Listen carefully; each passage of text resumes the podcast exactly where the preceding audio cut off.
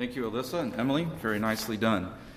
Book of Romans. Book of Romans once again tonight, as we were just in the book of Romans for our scripture reading this evening. Romans chapter number 5. Romans chapter number 5. As we will observe the Lord's table uh, here in uh, just a few moments, uh, want to uh, draw our attention to one of the great doctrines of salvation, the doctrine of reconciliation. And pardon me while I get set up here and uh, get everything in place and make sure that everything is working like it should. All right.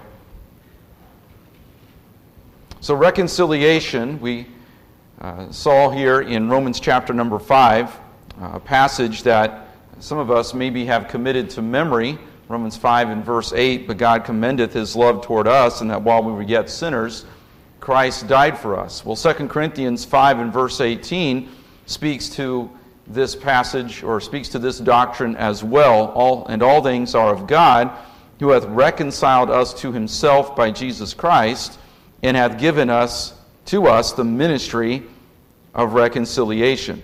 So, as we look at this doctrine of reconciliation tonight, uh, we first of all need to define what reconciliation is.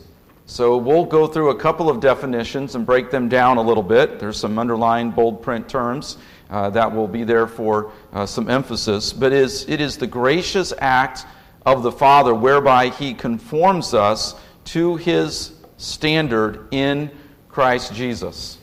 So we'll see a second definition here. It is restoration of fellowship after estrangement or after the change to cause to conform to a standard to be adjusted to a specific standard. Now, I took an accounting class when I was in high school, and uh, I understand that a lot of the accounting now is done through some sort of electronic software. I remember approaching our business manager at our former ministry and asking her about another offering another accounting class uh, like what I uh, took in high school and she said, well, they, they really don't do a whole lot um, on paper anymore. It's, it's, it's, it's a lot of it, a lot of it is done electronically. And we had a specific program uh, that we used. And so she didn't really think that it would be advantageous for the students because they would literally have to learn on software or different types of software uh, for, for accounting.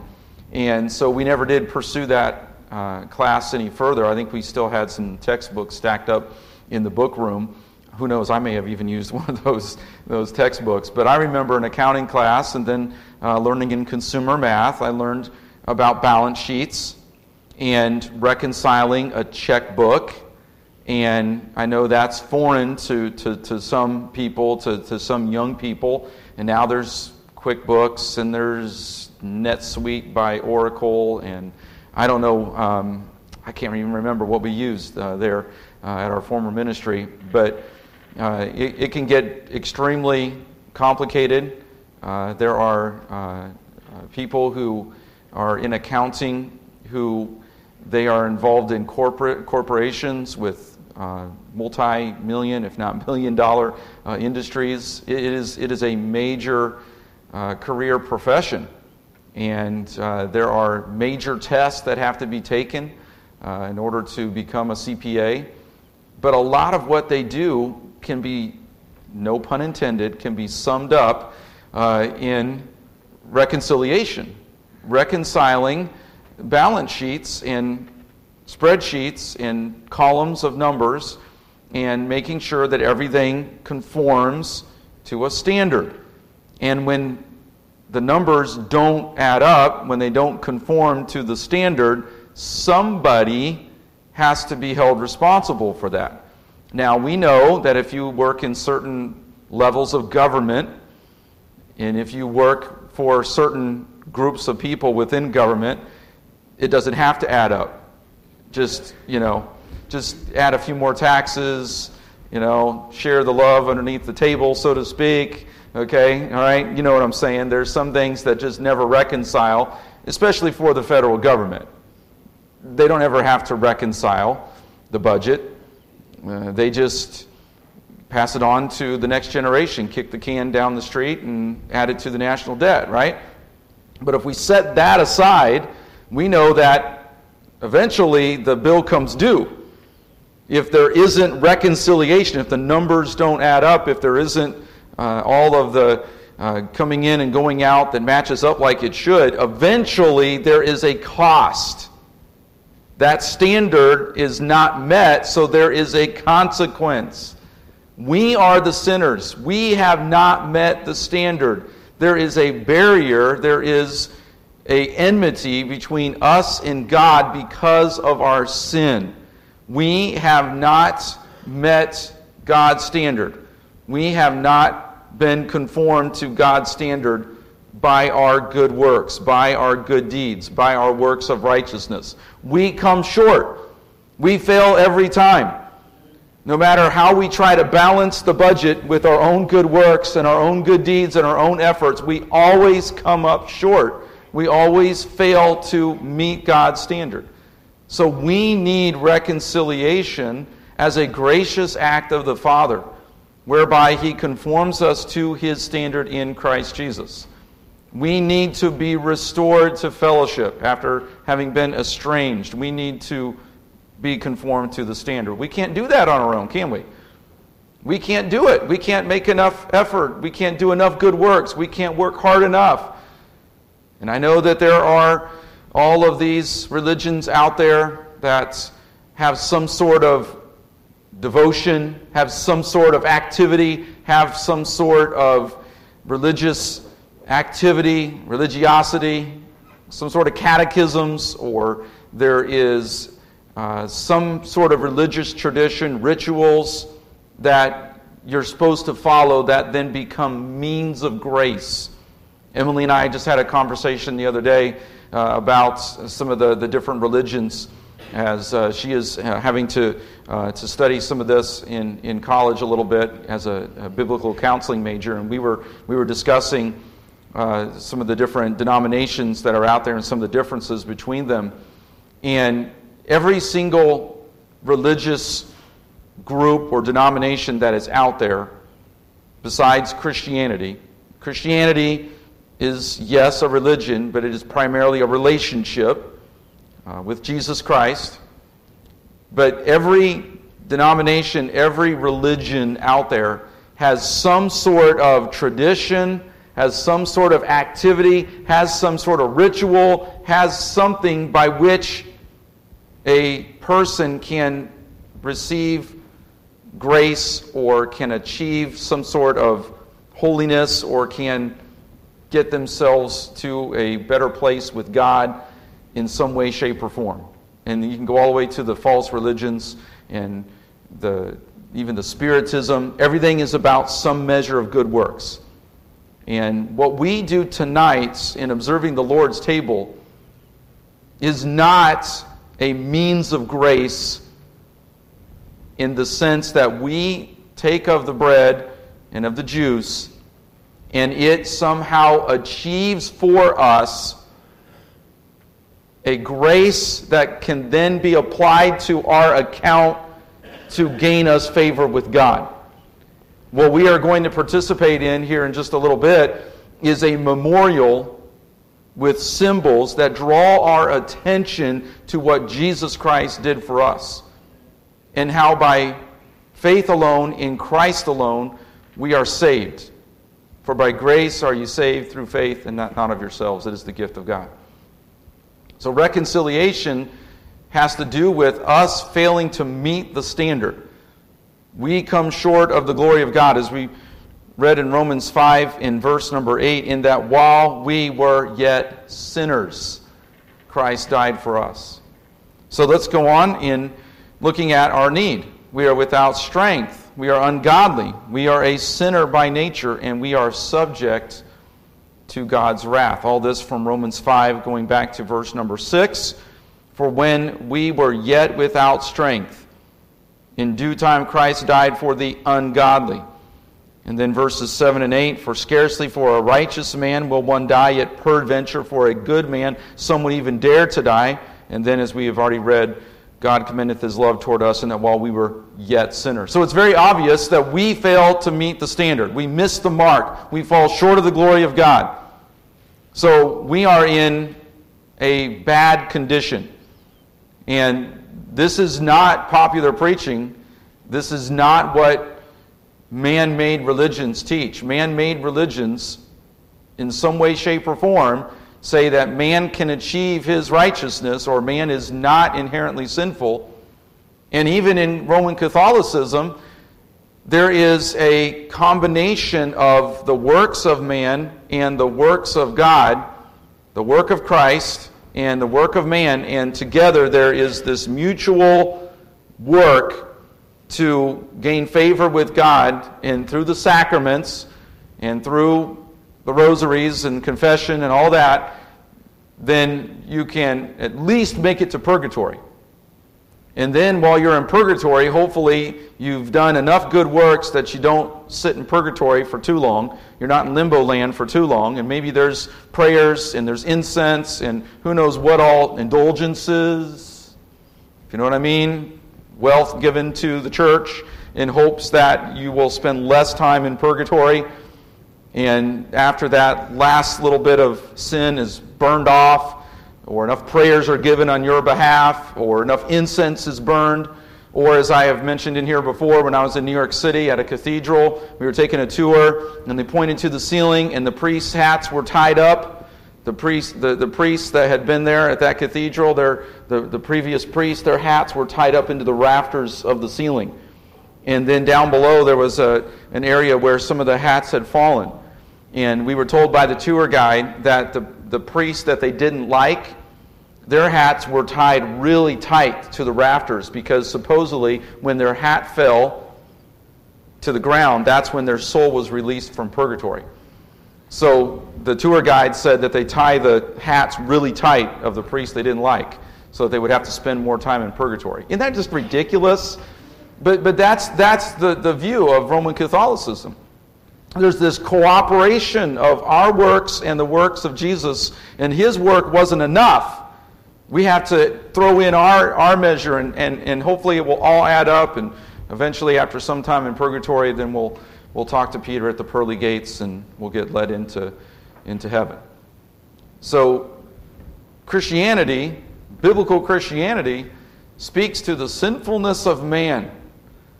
And we are without strength. We are ungodly. We are a sinner. We just sang a song for such a worm as I. And I think in Amazing Grace, saved a wretch like me.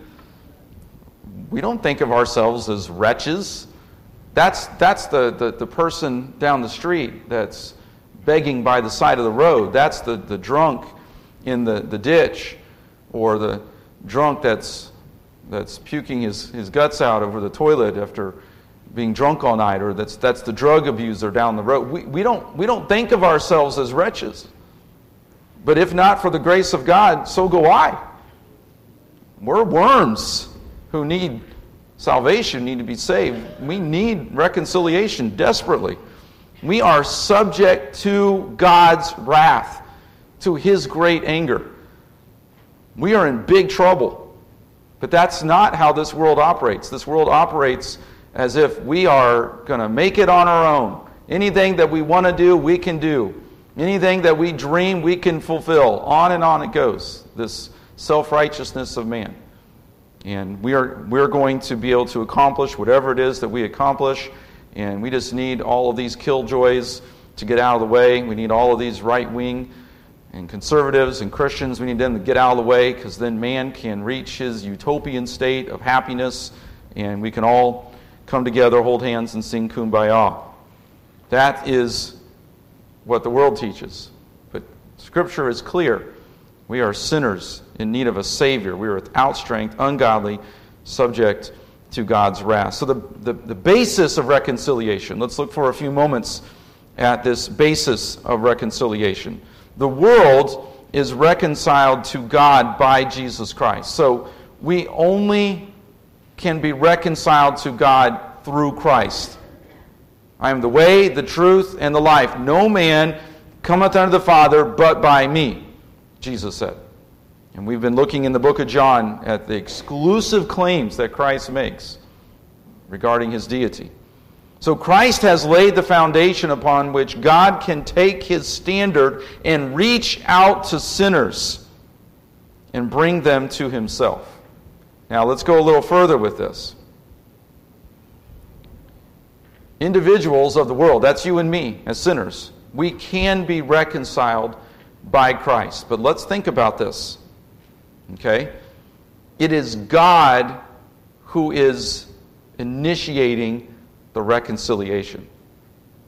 This is an incredible thought. 2 Corinthians chapter number 5. 2 Corinthians chapter number 5. This is a parallel passage that is important for us to look at. And all things are of God, who hath reconciled us to himself by Jesus Christ, and hath given to us the ministry of reconciliation. Verse 19 to wit, that God was in Christ reconciling the world unto himself, not imputing their trespasses unto them, and hath committed unto us the word of reconciliation. God initiates reconciliation. While we were yet sinners, Christ died for us. This is an amazing thought. This is a humbling thought. We are not worthy. God in Christ sought us out. We love him because he first loved us. Scarcely for a righteous man would someone die. We read there in, in Romans. But yet, while we were without strength, Christ died for the ungodly. He came after us, unworthy, failing to meet his standard wretches, worms, as the hymn writers describe us, yet he sought us out. So there is reconciliation. How?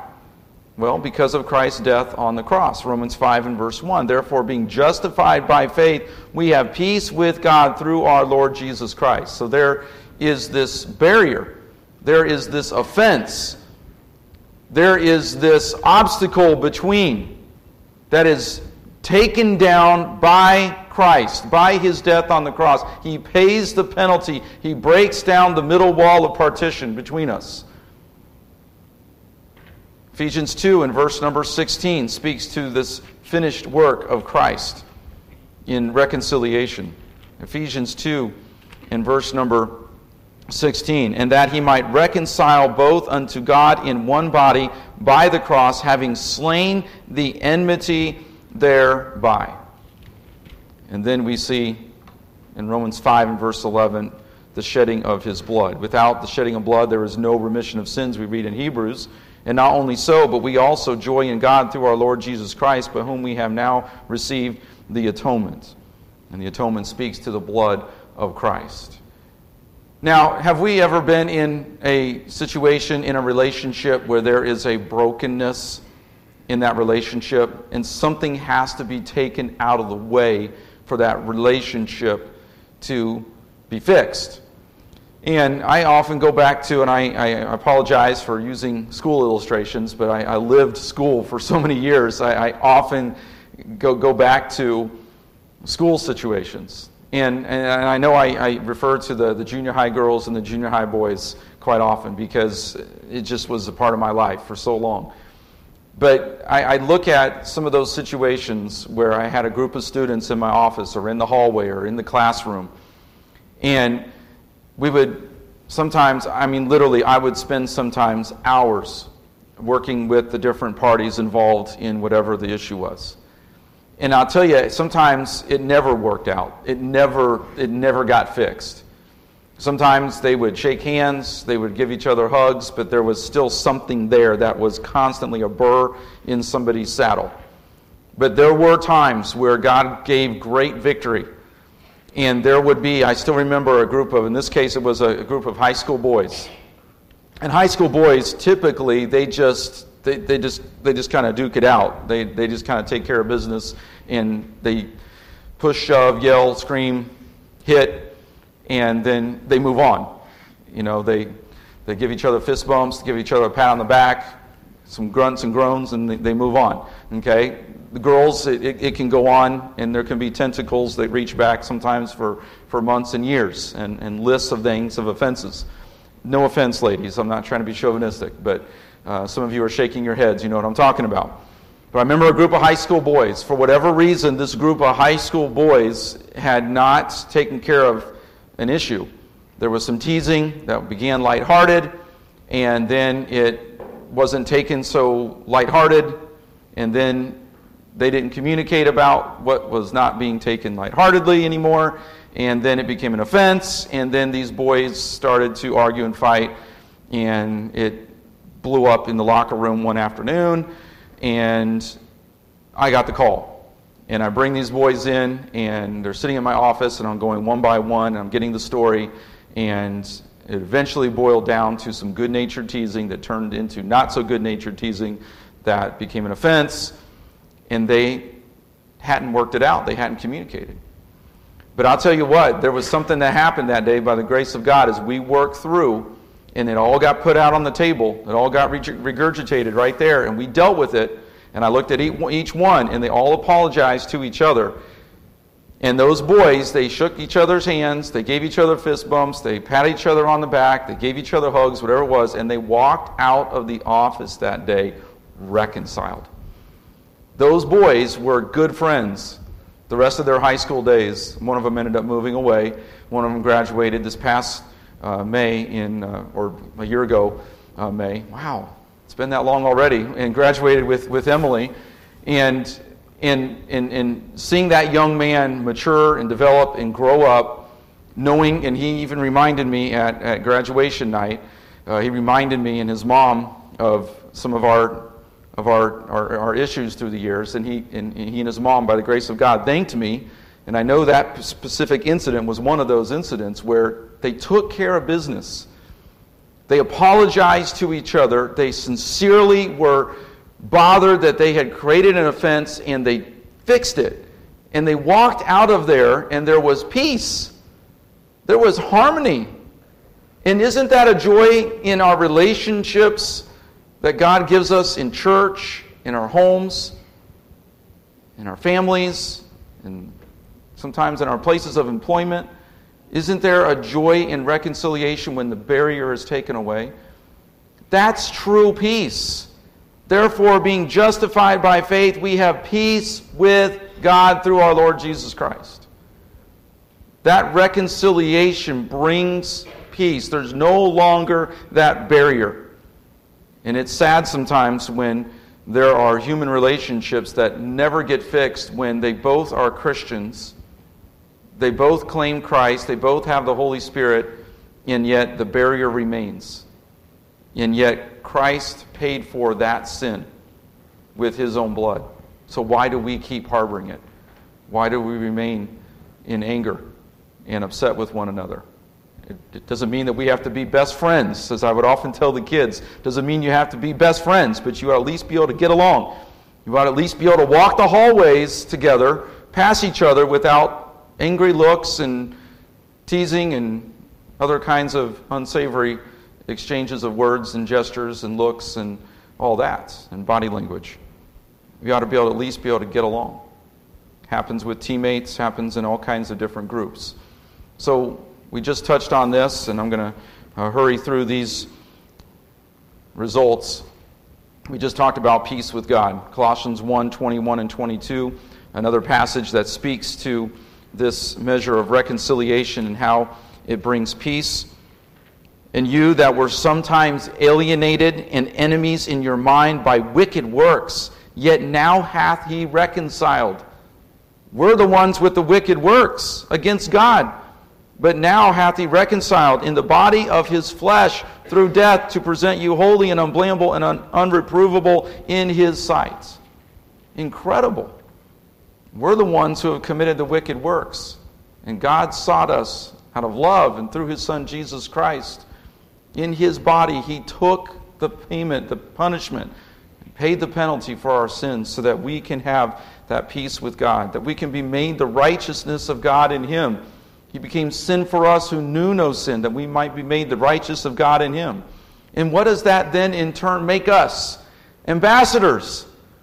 We have been reconciled to God. Now we are to take that message of reconciliation to a lost and dying world as we just looked at in 2 Corinthians chapter number 5. Now we are ambassadors for Christ to take this message of reconciliation that they too can have that barrier removed. They too can have their sins forgiven. They do not have to live as enemies of God or in enmity with God. That can be taken away by Christ, by his shed blood, by his sacrifice of himself for our sins. And we have that message. We have that responsibility. We have that calling. We have that command. Go ye into all the world and preach the gospel. Be witnesses of me. We are ministers we have this ministry of reconciliation, we're told in 2 Corinthians 5 verse 18. The conclusion then is Christ at his death accomplished a tremendous change. A lost world was rendered savable, and his work on the cross made it receivable. So, this reconciliation is offered to the whole world, very clearly in the, the scriptures. The whole world is given this offer God, through Jesus Christ, has made this possible, but it has to be received by faith. So then we make four quick applications as we come to a close. Reconciliation affects relationships. I've touched on this already. Our relationship with God, first of all, and then with others in the horizontal relationships. Reconciliation heals marriages, it, it heals all kinds of family relationships that, if they're not healed, result in a brokenness of the home and the family that lead to all kinds of social disorders. I touch on it, I know quite often, but these mass shooters, almost all of them are white, young white males with absent fathers or fathers who are not in a right relationship with their sons and their sons are broken, there's no reconciliation, and there's no peace. And where does a young man go when he can't find peace? He goes to violence, he goes to risk taking, he goes to some outlet. Not every young man will go to that extreme to start taking guns and shooting people. But the lack of reconciliation in his life leads to in some cases, an extreme measure of brokenness and desperation that causes brokenness for others. It's sad, but we see it in our society. We see the side effects or the effects of the lack of reconciliation in homes and families. And unfortunately, there are churches that split and break and splinter. Sadly, sadly, for many churches, the, the I'm going to say it this way, I don't mean this in an offensive way, but sadly for, for some churches, for some groups of Christians, the, and even among Baptists, the number one way to plant a new church is to split from another church, sadly. And sometimes that has to be done because of, of biblical uh, positions, standing up for what is right, because a leader is taking a church in a wrong direction, and, and a, a group of believers has to leave because of a necessity of faithfulness to the Word of God, uh, to principles and convictions, but sadly, it sometimes has to do with colors of carpet and where the organ is on the platform. As we, Kelly and I, heard the argument one time uh, as we were sitting in a doctor's office, and the people in the church are sitting there in the same doctor's office, and they're arguing about, I can't believe the pastor wants to move the organ to the other side of the auditorium we're like, okay, uh oh, you know, that's going to be trouble. Trouble's brewing. You know, may God spare us from that. May we be able to get some new pews and some new carpet and put them in here by the grace of God as He would allow, and we don't fight and fume over whose pew it is and where the gold plate's going to be with my name on it. Um, you know, it, we, we just, this is the Lord's. This is God's church, God's work, God's pews, God's carpet, and we're going to uh, put them in, and we're going to we're going to serve the Lord together and, and love each other through it. But Sorry, I just have to do a little, little homework, a little, little, little maintenance. But I, I know I, I love you people, and, and, and you are well taught people, and you have been a unified group of people, and you've been a joy to lead and to serve together. And I just want us as believers to continue in a measure of unity and reconciliation that God will bless our church and that we'll be a, a testimony and a lighthouse uh, for the Lord Jesus Christ. But family and social stability, our testimony for Christ, if we cannot reconcile and forgive and get along, what does that say to a world that mudslings and flamethrowers and fights and commits all acts of violence against each other? What if the church, what if God's people who claim the name of Christ can't reconcile, can't work together, can't get along, can't move past things? Then how are we going to have a testimony for Christ? And then, of course, the unity of the church. How good and how pleasant it is for brethren to dwell together in unity, we read in the book of Psalms. That brings us to a close in this great doctrine of salvation. We'll close in prayer, we'll have a song, and then we'll observe the Lord's table together as we bow for prayer, and then Derek will come and lead us in one stanza of the old rugged cross. Let's pray. Lord, thank you for this great doctrine of salvation. Lord, we thank you for reconciliation that we have through Jesus Christ. That, Lord, we do not remain in a place of God's wrath. But, Lord, therefore, being justified by faith, we have peace with God through our Lord Jesus Christ. Thank you for the reconciliation that we have through Christ. May we live that out in our daily lives. And Lord, may it bring unity to our church, to our homes, to our families. May it, be a, may it be a powerful testimony to a lost and dying world around us. And may we take this ministry of reconciliation as ambassadors for Christ and share it uh, with those around us. We pray these things in Jesus' name. Amen. Derek's going to come and lead us 143, one stanza of the old rugged cross, and then we'll take time to observe the Lord's table tonight.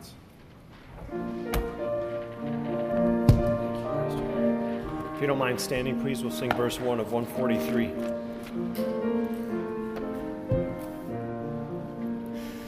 On a hill far away stood an old rugged cross, the emblem of suffering and shame.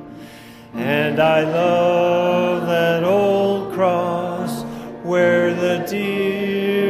dearest